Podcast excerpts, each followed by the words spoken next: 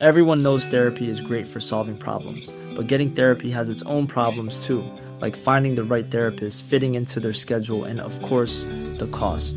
Well, BetterHelp can solve those problems. It's totally online and built around your schedule. It's surprisingly affordable too. Connect with a credentialed therapist by phone, video, or online chat, all from the comfort of your home. Visit betterhelp.com to learn more and save 10% on your first month. That's BetterHelp, H E L P. Hello, and thanks for tuning in to a new episode of the Locals podcast, Talking France. This week, we'll be explaining the anger among French farmers that has led them to block motorways across the country. Who's to blame? How long will the roadblocks go on for? And how will it be resolved? We'll also look at why Emmanuel Macron's suggestion the French need to be making more babies has caused a bit of uproar, and why in France you're probably better off making a film than a baby. We will also reveal the one département in France that has no train services but is well worth a visit if you can get there, and find out whether French fries and other so called French things are indeed actually French. I'm Ben McPartland, and I'll be joined by the three tenors of the local France this week Pearson, Mansfield, and Lichfield or Emma, Gen, and John, as we know them. Thanks for joining us, guys. Emma, before we get into the big talking points of this week, can you just remind us about this immigration bill? Yeah, so we've got the controversial immigration bill, which we talked about before. Yep. We're expecting a decision from the Conseil Constitutionnel about that on Thursday. So the day after this podcast comes out. We'll be doing lots on it next week because it's probably going to cause a bit of an uproar. Brilliant. So, listeners, keep an eye on our website, thelocal.fr, on Thursday for news about the immigration bill, and we'll bring lots more in next week's podcast. Moving on to this week. Undoubtedly, the biggest story of the week in France has been the mounting protests by French farmers. It feels like a long time since farmers in France have staged the kind of disruptive protests that used to see columns of tractors taken to the roads, but this week has seen them blocking main roads and motorways across much of the country. Emma, fill us in on what's been happening. Yeah, farmers have been blocking dozens of motorways around France as part of ongoing protests. Now, the protests actually started at the end of last year with a campaign of turning village signposts upside down. You might have seen them if you've been in the French countryside recently. But since the weekend, it's kind of ramped up with these much more disruptive protest methods. We've seen motorways being blocked with tractors, barricades such as hay bales or concrete blocks, and that's led to huge tailbacks on roads around France. There's also been a blockade at a nuclear power plant in the south of the country. We've seen some what they call Opération Escargot, which is like a rolling roadblock. And there's also been some actions on city ring roads and at péage, the toll points. Tragedy struck at one of these barricades on Tuesday morning when a car apparently tried to drive through the blockade and hit a family who were there protesting. The mother and her 12 year old daughter died, and the father is still seriously ill in hospital. Farmers' leaders met the Prime Minister on Monday evening, but it doesn't seem like they got what they were after because unions have said that the protests would continue. And the Agriculture Minister has promised a plan to address some of their grievances, which is supposedly coming out soon. Mm. Some of their grievances, it sounds like they have a fair few reasons to be angry. Can we sum up the main ones? Well, it's quite a mixed bag of complaints. Some of them are to do with French laws, and others are about EU rules. A couple of their more specific complaints, which were a planned hike in the price of agricultural diesel and licence fees for water usage, were actually already dealt with at the back end of last year by the former Prime Minister Elisabeth Borne, who postponed both of these things. Some of their ongoing complaints are about excessive regulation. So, for example, they say there are 14 different directives just to do with planting hedges, and there are also some proposals coming up to ban certain types of pesticides and weed killers. Farmers also say that they spend one day in every seven filling in forms just because of the mountain of bureaucracy that's required by both France and the EU. And talking of the EU, they're also furious about the Mercosur treaty with South America, which will, among a lot of other things, allow cheaper Brazilian and Argentinian beef to be sold in the EU, which French farmers say is unfair competition because the South American farmers don't have to follow such strict rules on the environment and on animal welfare. But apart from these specific things, the kind of the overall complaint I think goes deeper and it's about what farmers say are contradictory demands from both France and the EU, which on the one hand is trying to make farming more environmentally friendly, but at the same time is pushing farmers to produce more in order to secure what they call food sovereignty. So producing enough food to feed their populations. They say that these two demands are just contradictory and farmers are kind of caught in the middle of these two demands by politicians who are basically just too afraid to tell their constituents that food with higher environmental standards will inevitably be more expensive. Mm. We should stress that there have been farmer protests in several countries in Europe recently, including Poland, the Netherlands, and Germany. The farmers have some grievances in common, such as the hike in diesel taxes. One feature of the German protests uh, has been the presence or influence of the far right. Is that the same in France, Emma? Well, I mean, I think there's no doubt that Marine Le Pen's far right Rassemblement National party are trying to exploit these protests as far as possible, especially those anti EU criticisms ahead of the European elections in June. But the protests themselves, they come from farmers' unions, they don't have overt political involvement. There is one farming union, a small one called Coordination Rurale, which is explicitly anti Brussels and does have, I think, some far right leanings. But the other unions, including the largest farming union, the FNSEA, they have no specific links to the far right. I mean, some farmers probably do vote Le Pen, but others don't. So I think we'll certainly see Le Pen and her party voicing a lot of support for farmers. But whether they'll come up with a, a coherent and a fully costed plan that will address the farmers' concerns, I think that remains to be seen. I think we need to get more on this subject from our French politics and indeed French farming expert John Lichfield, who joins us on the line from Normandy. John, do French farmers have legitimate grievances here? Well, it's a very difficult question that uh, obviously in, in, some areas I think they are. I think dairy farmers are being underpaid. They get a very small, only about a third, I think, of the brick of milk you pay in, in the supermarket goes to, to farmers, and their incomes have gone down 20 or 30 percent in the last two or three years, having having climbed back up at one point. There are other areas in which I, I find it difficult to sympathise with farmers' complaints environmental rules, given the environmental mayhem that's been created by farming in Brittany and other parts of France where every river is polluted. So I think the farmers themselves need to kind of look at their own activities over the years and accept that they're the first victims in some way of climate change. They complain, obviously, uh, when, when they're afflicted by drought and when they're afflicted by torrential rain, and, and uh, yet see, don't seem to make the connection between that and, and the so-called Green Deal in Europe, which is trying to uh, ease that uh, problem, not just through changes in agricultural methods, but by that also because that's one of the main contributions to the problems of climate change. I mean, I think I think uh, our farming is the second biggest contribution to carbon emissions in, in France.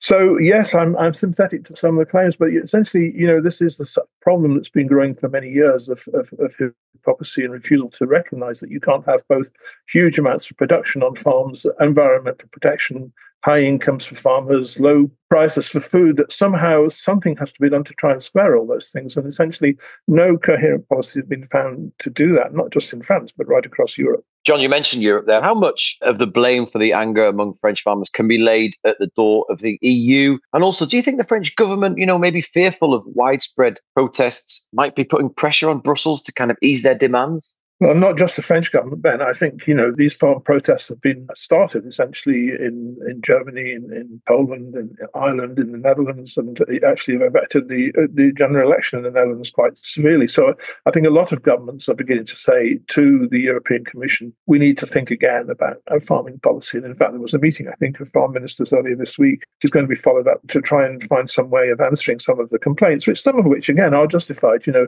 Brussels does have a tendency to try, because it's trying to have to square the conditions in so many different countries, it, it often comes out with regulations which don't make much sense in any of them, you know, uh, which is not an anti European point of view. It's just the reality of, of the bureaucracy in, in Brussels, which needs to be sometimes be a bit more careful about what it does. And often it needs complaints from the, from the grassroots to force them to think again about the reality of what they're doing, which is not to say that what they're trying to do in terms of making farming more environmentally friendly in return for the huge amounts of subsidies it gets from the European community, uh, European Union, more responsible environmentally. I think that has to continue. I think it's in the interests of farmers as much as anyone else that that should continue. But the way you do that and the pace at which you do that can perhaps be looked at. And I think the French and, and others will be putting pressure for that to happen, yes. You wrote in your column this week the days when French farmers could mobilize dozens of armored divisions of tractors are over. Are French farmer unions no longer powerful enough to kind of cause the kind of havoc that they used to? Well, I mean, that was perhaps a hostage to fortune because we've seen several armored divisions of tractors move in to make blockades in some parts of the country. I think it's pretty patchy at the moment. Whether it's going to sort of move on Paris and other big cities is open to question. I mean, the fact is there just aren't as many farmers as there were. You know, it, it's like 400,000 now, whereas 700,000 20 or so years ago. And if you go back far, far more than that, and the farm unions are not as monolithic as they were. The, the FNSEA, the big Farm Union Federation, which used to dominate the politics of farming in France, has rivals on the left and the right now. Confédération Paysanne on the left and the Coordination Rurale on the right or, or far right. So they're not as monolithic and not as powerful as they were in that sense. But at the moment, they all seem to be kind of all angry. Not all farm sectors are as angry as, as those down in the south, southeast, southwest, which is where these protests began. It perhaps will spread around the country.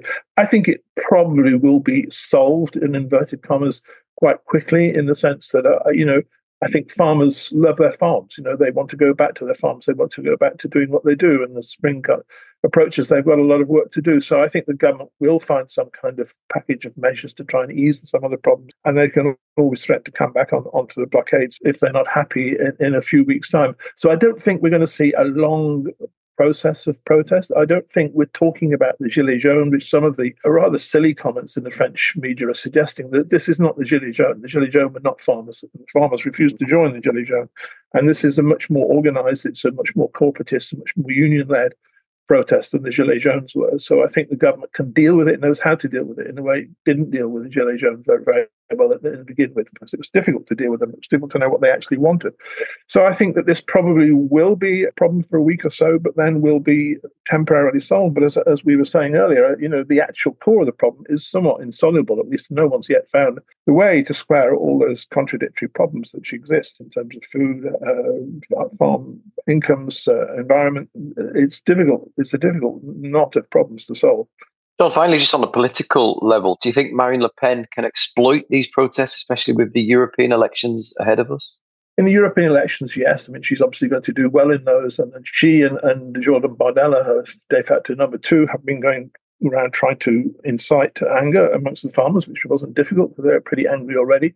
I don't think finally that many farmers vote Rassemblement National, you know, because they realize where their bread is buttered and the butter that they produce which is what bread it goes onto. And it comes from Brussels to a large extent. There are national subsidies as well, but French farmers would be the first to lose if, if the European Union was to collapse or France was to withdraw from it. There are some radical farmers who want that, but not very, very many. And so the effect on farming votes themselves is perhaps not so direct. You know, it'll it'll perhaps affect the sort of mood of the country generally and persuade people who don't think very deeply about these things that Europe is a bad thing, and she can argue that. But in terms of the farming vote, not directly no, it will affect the European elections, I suspect, unless the European Union comes up with a more um, some way of, of kind of uh, easing these problems in the next two or three weeks, which I suspect it will. But whether enough to affect the European elections uh, is is doubtful. Thanks, John. And a reminder that members of the local can read John's latest column on farmers' protests and indeed all his analysis on France on our website, thelocal.fr. Just look in the news menu bar for the name John Lichfield.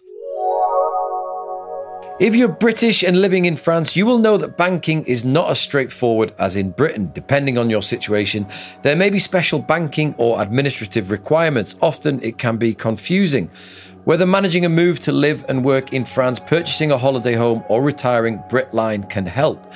Founded in 1999 as part of Crédit Agricole Normandie, Britline's advisors can help you establish a new life in France, all in simple, plain English. To find out more, head to Britline.com. Right. Did you know, Emma and Gen, that France has around 3,000 functioning train stations? That welcome around 10 million passengers each day, according to SNCF. Did you know? I did not know. It's a lot, isn't it? It is a lot. 10 million passengers is a lot, but there is one département in France that gets none of them. A whole département in France. That's because no passenger trains have stopped in this département of southeast France since August 1973. Gen, explain this incredible statistic. And firstly, which poor département in France has no passenger trains? That poor département would be Ardèche, uh, which, as you mentioned, is located in southeastern France. And it currently only has heritage steam trains that pick up passengers. Otherwise, the last regular passenger services that came to the département were back in 1973, like you said, so over 50 years ago. The weird thing is that there once were plenty of rail lines in Ardèche, and a lot of them still do exist. What happened then? Well, it has to do with the motorway. So, in 1973, the final stage of the Autoroute du Sud was completed, which allowed motorists to drive from Paris to the Mediterranean. People started to see rail travel as old fashioned, and as such, SNCF chose to scrap a lot of their local lines in favor of developing freight transport instead. So, in Ardèche, trains actually kept running on their tracks, but they were carrying cargo instead of passengers.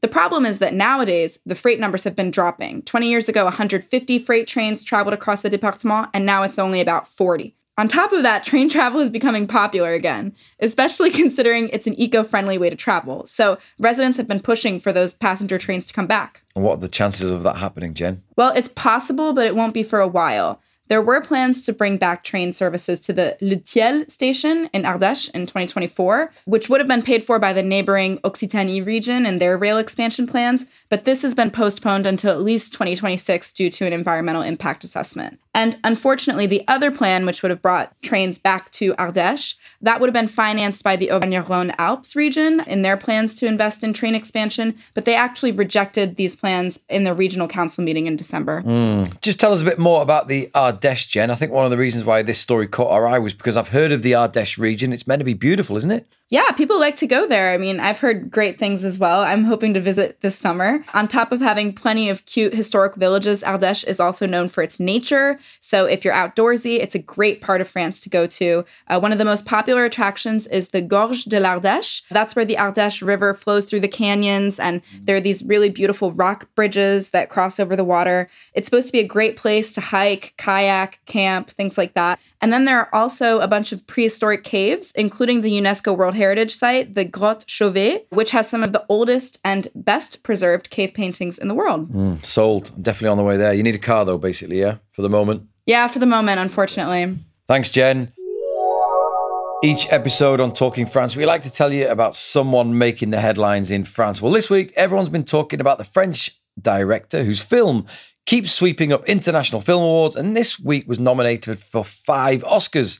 That's a pretty rare achievement for a film that's not in English. Tell us about it, Gen. So, we're talking about Justine Triet, and she's the director of Anatomie d'une chute, or Anatomy of a Fall in English. Her film is a courtroom drama about a woman accused of murdering her husband, and it's half in English and half in French. So if you're learning French, it's actually a great movie to watch. It's a really interesting look into the French judicial system, and it also dives into some of the complications that come with being in a bilingual, binational marriage. I saw it a few months ago, and honestly, I've been I've been recommending it to people ever since. Anatomy of a Fall won the Cannes Palme d'Or award, which made Justine Triet the third female director in history to ever get that prize, and it's also been nominated for seven BAFTAs. And this week, like you said, we found out that it was also nominated for five Oscars, including Best Director, which is the first time a French woman has ever been nominated. But the notable thing is that it did not get nominated in the international film category, and that's because France chose to put up a different film. And many people have speculated that this could have been in retaliation for a particularly critical speech that Justine Triet made after winning at Cannes. Oh, what did she say? Well, in her speech, she blamed the current quote unquote neoliberal government for promoting a quote unquote commodification of culture and the breaking down of the French model of cultural exception. She dedicated her prize to all young female and male directors and to those who today are unable to make films. In response, France's then culture minister tweeted that she was flabbergasted by the speech and that this film wouldn't have seen the light of day without our French model of film financing, which allows for a unique diversity in the world. Let's not forget it. Mm, okay, so Justine Triet uh, lambasted Macron over funding. And it's not like it's unusual for people to have a pop at Macron over something or other these days. But is it true that French filmmakers are getting less state support? I always thought the French system was quite generous, what they call the exception culturelle française. Emma? Yeah, I mean, it might be perhaps less generous than it once was, but compared to most other countries, it is still pretty generous. So let's look at that example of Anatomy of a Fall. According to the French trade press, its budget was 6.2 million, and about half of that came from public funds. That includes 1.2 million in tax credits, 500,000 from the state cinema body, funding of between 90,000 and 270,000 from three different regional authorities, and 450,000 from the state owned TV channel France 2. But I think it's important to say that this cash, it's not just a handout. Often some of it will have to be paid back, or the funding entitles the body to a share in the film's profits. So, the biggest source of funds for filmmakers is the Centre National du Cinéma. They're actually funded by taxes on films that are screened in France. So, that's all films from like Hollywood blockbusters down to locally made independents. And since 2010, streaming platforms like Amazon Prime or Netflix, they've had to contribute to this too. The CNC generally gives some money in the form of grants and some in what they call box office credits. So basically, if your film does well at the box office, you'll have to pay some of the money back out of what it made. And it generally gives money to films that are either made in France by a predominantly French crew or which promote France, its regions, or its language in some way. The regional authorities, they usually have a film budget as well. And that's usually, again, dependent on at least part of the film being made in that region or showcasing the region or its products in some way. And the idea is that the region gets the money back through promotion of its products or tourism, and that the film also creates local jobs. So I watched a film called Ce qui nous about uh, a French winemaking family that was partially funded by the Bourgogne-Franche-Comté region. It included absolutely loads of outdoor shots of the beautiful vineyards of Burgundy, and I ended up booking a trip to Burgundy a few days later just because it looks so stunning, which is basically exactly what they want and clearly proves that I'm quite suggestible. But anyway, and then there's the funding from the state-funded TV channels like France 2. Basically, they pay for screening rights in advance. So they provide some funding to help get the film made, and in exchange, they get screening rights. So for them, it's a bit of a gamble. Like with this one, they've ended up with full rights to an Oscar nominated film, but they probably also funded a few films that ended up being screened at 2 a.m. because nobody really wanted to see them. And depending on the deal, they also sometimes get profit sharing from films. There is also some state help for people who are working in the cinema industry. For example, the Intermittent du Spectacle. This is basically a top up benefit for anyone who works in the arts. It kind of recognizes that employment in the arts is often, you know, in, in fits and starts. And so what it does is it allows you to work in your chosen artistic profession when you can. And in the periods when there is no work, the state kind of tops up your earnings with this benefit. It sounds like we should be making a film ourselves here, you know, about the local, all this state funding. Vincent Cassel could play me. Um, yeah, you, you wish. how many? I mean, this suggests that like France must make a whole load of films every year. Um, France does make quite a lot of films, yeah. Uh, roughly 350 films get made every year in France. That had been declining over the decades, but the past few years there's been a real boost from streaming services, especially Netflix, which is obliged to show a certain amount of local content as a condition of operating in the EU. So, by contrast, the UK, which has roughly the same population as France and also has a, a thriving local film industry, it produces around 200 films a year, and Germany next door also produces around 200. Taking a look around the world, the USA produces around 700 films a year, but the world champion film country is India, which produces a massive 1,500 to 2,000 films a year. Wow.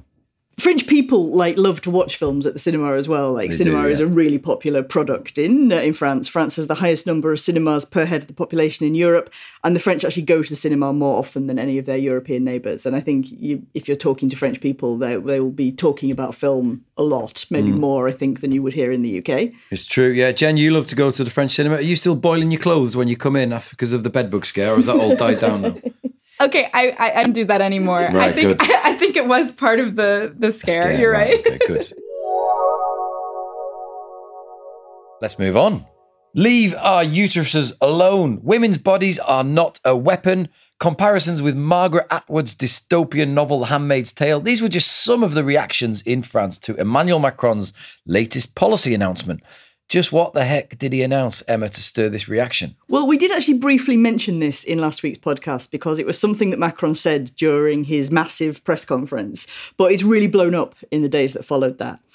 To be honest, it's a bit of a weird one because there's not much to object to in the actual things that he announced to try and boost France's birth rate. They were expanded parental leave and a national strategy to tackle infertility. But it was more about the language he used, in particular, the phrase réarmement démographique or demographic rearming. So it's like a very military phrase to explain that what he wants to do is reverse the trend of France's falling birth rate. The CDIF, which is a group that helps women and families, they said the implementation of natalist policies profoundly contrary to the autonomy of women constitutes a worrying political and social regression. Strong language. Why are they suggesting social regression in France, though? Well, it is true that often countries that have specific policies to increase the birth rate end up coupling those with slightly more sinister policies, such as maybe limits on contraception or the right to abortion. Sometimes this natalist rhetoric goes in the even more sinister direction of eugenics, which means encouraging what is seen as the right type of people, which is often defined along racial lines,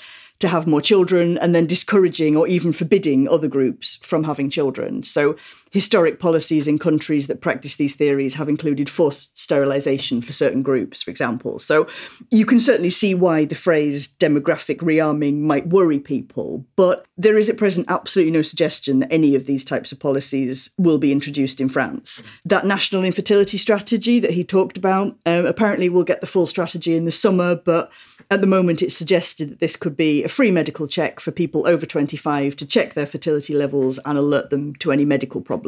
So, again, not really a lot to object to there, although I have yet to see much evidence, either in France or globally, that in fact declining birth rates, which we see in most Western countries, have much to do with infertility, as opposed to people choosing to have no children or fewer children for a variety of reasons that might be financial reasons, such as the lack of affordable childcare, or maybe worry about the climate crisis, or simply a personal choice. Let's bring in French politics expert John Lichfield again. John, this term demographic rearming used by Macron has caused a fair bit of anger. Is there anything sinister here, or is Macron right to be concerned by France's falling birth rates? yeah, I can't see that it's sinister. You know, we don't even know what he intends to do yet. It was one of those things he threw out at the press conference saying that he wanted to do something to try and reverse the decline in birth rates in France, but hasn't said what he will do. But there's been an obsession with France with its lack of population uh, and how Germany has grown, Britain had grown, and came to dominate them in various ways because of that. And recently that had been reversed and all french governments really in the last century in this have had policies of trying to encourage more babies which have been somewhat eased recently and some of the, uh, concessions made to families and so on have been have been cut back not necessarily by this government but by previous governments initially. And the french birth rate like the birth rates elsewhere in, in the developed world has fallen. So france is no longer producing enough babies to replace its existing population never mind let it grow. There is now for the first time a much bigger birth rate amongst people who are born abroad amongst immigrant families, essentially. All of those things are in, in the in the future uh, potentially problematic, obviously, for France. And, and uh, whereas France was expected to grow quite quickly in the, in the, in the next 40 or 50 years, it no, it no longer is. And therefore, you're going to have problems like we have already with pensions and so on, and having not enough young people to support the, the oldies like me in the years to come. So it's a genuine issue. I think uh, Macron was right to address it. I don't think it's a right wing or left wing issue people saying this is a more right wing government. I don't quite buy that. And I think this is one of the issues which is genuinely sort of uh, goes across the political spectrum and, and, needs to be addressed in some way. What he does to address it is important, but but I, I don't see it myself as anything sinister. No.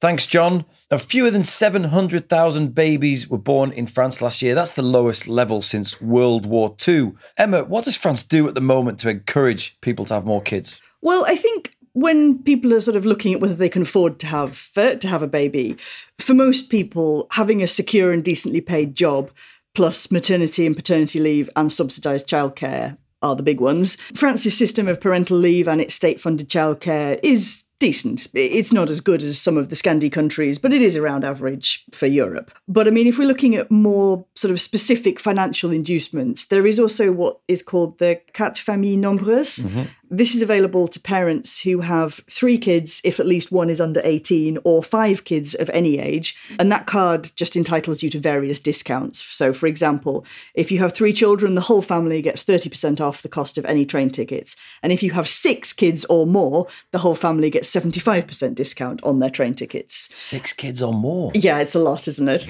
Yeah. I'm not really sure it's worth the discount, to be honest, no. but you know, personal choice. Yeah, you need basic maths there. It's um, there's also a 50% reduction on the Paris public transport network, and various shops and leisure businesses like cinema chains often offer discounts with this Big Families mm. card. Having three or more children also entitles you to some extra benefits and family allowances via the CAF, or those are these are means tested, so it depends on your income as well. And you can also benefit from a reduction on the surcharge that the French state levies on SUVs and high polluting vehicles. I think the theory being that you might need a big car if you have loads of kids. Less well known, but one I found out about this week. There's also the Médaille de la Famille which is a family medal delivered by the prefecture to people who have four or more children. And getting that medal can entitle you to a bonus of up to 300 euro. That's actually a medal? your Income. Hmm? It's actually a medal. It depends on the prefecture. I think in most cases it's a certificate now rather than a medal. But in bad news for foreigners, many prefectures state this only applies to children who have French nationality. And honestly, to me, this one feels pretty old fashioned and much more akin to natalism than anything Macron announced. So I don't know why hmm. people aren't protesting about this. Yeah, indeed. Thanks for that, Emma. Really interesting stuff. New legislation in France to tackle climate change is changing the way you let or sell properties. From next year, you will need to provide an energy performance diagnostic certificate with a rating above a G grade to potential tenants or buyers. If your property is modern, this won't be a problem. However, bringing older properties up to that energy efficient standard could be complex and costly. Luckily, there is help available. To help you plan your renovation, Britline, the French bank with British thinking, has created a handy online guide. Their tool will help you estimate your diagnostic grade, identify any grants or loans you may be eligible for, and identify local tradesmen. Head to Britline.com, where in their help and resources section, you will find several blogs on the subject. On to our final topic. It's an important one. It's a straightforward reader question. Uh, I'm going to put it to you, Gen. I think are French fries French? That is a great question. And I'm going to start by spoiling the answer early. We don't really know for sure. Uh, okay, go on then. Talk us through it. There's Basically, a lot of theories, isn't there? Yeah, there are.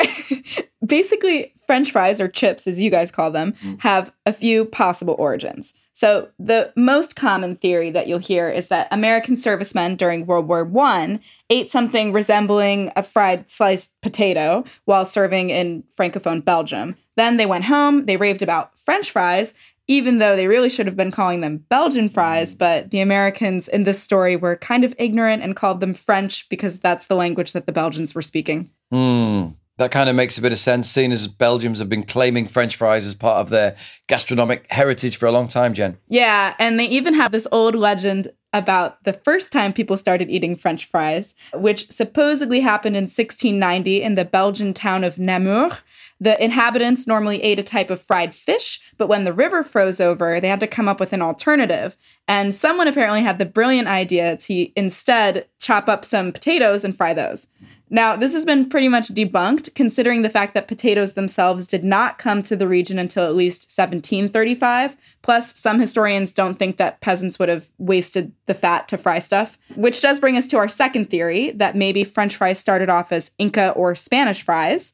So let's not forget that potatoes are a New World food. They did not exist in Europe until after the Spaniards made contact with the Inca Empire in the mid 1500s. So the idea is that the Spaniards brought potatoes back with them from the Andes, and then they maybe started frying them in oil, which actually was a culinary tradition in the region. Only problem with this idea is that one whole fried potato does not a French fry make. That's crazy. I'd never heard of Inca fries theory before. Gen, any more theories? Okay, this one's my favorite. It's that potatoes became popular in France in the late 1700s thanks to the efforts of the agronomist Antoine Augustin Parmentier, who has a very nice Paris metro station, I might add. And by the end of the century, French people had gotten into potatoes so much that there were street vendors at Pont Neuf, which is the oldest bridge in Paris, and they were selling them, this version of them, basically the grandfather of French fries, slices of browned potato. Now, how did that make it back to the US? Apparently, Thomas Jefferson visited France with the enslaved man, James Hemings in the 1780s, and Jefferson loved French cuisine so much that he arranged for Hemings to study to be a chef and to bring back those quote unquote fried potatoes thinly sliced to be served at his estate. Now, it's a bit tricky to pin down exactly when Americans all decided to call sliced fried potatoes french fries, but it did happen sometime in the late 19th century or early 20th century, according to the Merriam Webster Dictionary. So the soldier hypothesis may not be entirely wrong. Just to clear something up for us, is it true the Americans renamed them freedom fries due to France's opposition to the Iraq War? Could you just clear that up? Yes, that that was, Or was that just a uh, joke? Mm. That was a short period of time, not our brightest moment. Just another thing that you caught my eye there. So Antoine Augustin Parmentier, he's the reason, is he, that the French version of like shepherd's pie or cottage pie is called hachis parmentier. It's named after him. You know, with the meat and the yeah, with mashed potato, on the top. Yeah, Yeah. Any, anything topped with potato Aye, is, uh, is parmentier. parmentier. Yeah. Interesting. All right. Um, and yes, as Gen says, he has a metro station named after him. Named after him as well, yeah. Yeah, with a lot of pictures of potatoes. Yeah. Well, I mean, Ah. look, potatoes are great. We should celebrate more potato people. We should. All right. Uh, interesting possible origins of French fries. But what about all the other stuff we call French that may or may not actually be French? Should we start with French toast? I don't even know what French toast is. Can you explain what it is? well, it's what we in the UK call eggy bread. What's eggy bread? What the hell is eggy bread? Okay, is French toast actually French? Uh, well, the French have a different word for it. They say pain perdu, which is basically lost bread. Do you think it's officially French, Ben? I don't know. Is it? It's just toast dipped in eggs. I mean, it could be French. Well, okay, so yeah, you kind of spoiled it because plenty of different cultures have some variation of a dish that's meant to revive slightly stale bread, which is the goal of French mm. toast, because otherwise you just throw it away. In the US, the reason that the name French toast might have come about has to do with the fact that pain perdu was brought over by the French to Louisiana, although that original recipe has evolved over time. Okay, and I've got a list of things in front of me that are French. I don't actually know what they are. What's a French manicure? And is it French? this is maybe not your area No, of expertise, is it? um, um, it's a type of manicure where, like, most of the nail is pink and then just the tip is white, so it kind of looks like a natural nail. Right. Okay, Okay. so what do you guys think, French or not? No idea. Emma, this is for you. Uh, do you know what? Because it's kind of fashiony, I'm going to guess that this was invented in Paris. Good guess. it's not French, uh, though if you go to a nail salon in France, you can just say ongle naturel and they will do this. The nail style with the pink base and the white tip was invented by an American makeup artist named Jeff Pink, but it kind of counts as French because it did become popular when he was showing it off in Paris, hence the name. Okay, yeah, that makes sense. All right, uh, this one's for for the Brits. Is a French letter French? I have to say I didn't know what this was because it's a very British turn of phrase. Guys, you want to on. explain what this is? What's a French letter? the hell is it? Emma, help me out. It's a condom. Oh, oh it's got to be French, surely. I mean, it is a general trend that in the UK, like anything vaguely to do with sex, we kind Yeah. of blame the French for. Yeah. You guys are doing too good of a job with guessing these. okay, so this one might be due to British attitudes towards the French. So condoms were not invented in France. Uh, the two inventors were British and American. There are some reports that the British started saying French letter because servicemen were given condoms in a letter uh, before being sent off to war. But there's another theory that in the early 20th century, the British mainly saw the French as promiscuous, so they associated condoms with them. And I did read this one account about how the term may have come from the medieval practice of making condoms from animal intestines, uh, which apparently was done in France, but I didn't find this one to be as convincing. Apparently, a lot of cultures also made condoms from animal skins and intestines. There is a town called Condom in France, though, isn't there? Which, uh, That's true, yeah. It should be called French letter. Yeah, well, I, um, certainly a lot we of like go- school trips go there and like take a photo of the Yeah. sign and giggle like children because we have a very sophisticated sense of humour. Exactly. Can can we just clear up another a similar theme? French kissing. Is it French? Did it come from France? Anyone know? I, I feel like quite lots of cultures probably have the, the concept of kissing with tongues. What I do know is that uh, in French, there is no like specific word for a French kiss. And in fact, you will sometimes hear French people talk about a French kiss. Right. Um, Isn't it? Don't they? Don't they use a word like galocher, galoshing. Yeah. Right. Yeah, that's what they would call it. I think that you caught me off guard with this one, but I think that it is my fellow Americans that came up with the term French kissing because we do have a very romantic view of France. There's kind of a theme emerging here that anything that's kind of seen as romantic, sexual, or fashionable, we just label French. French, yeah. Exactly. Um, a final one to finish us off, guys. Uh, you know, French horn. You know that uh, musical instrument, the brass one, the curly one. Yep. Is it French?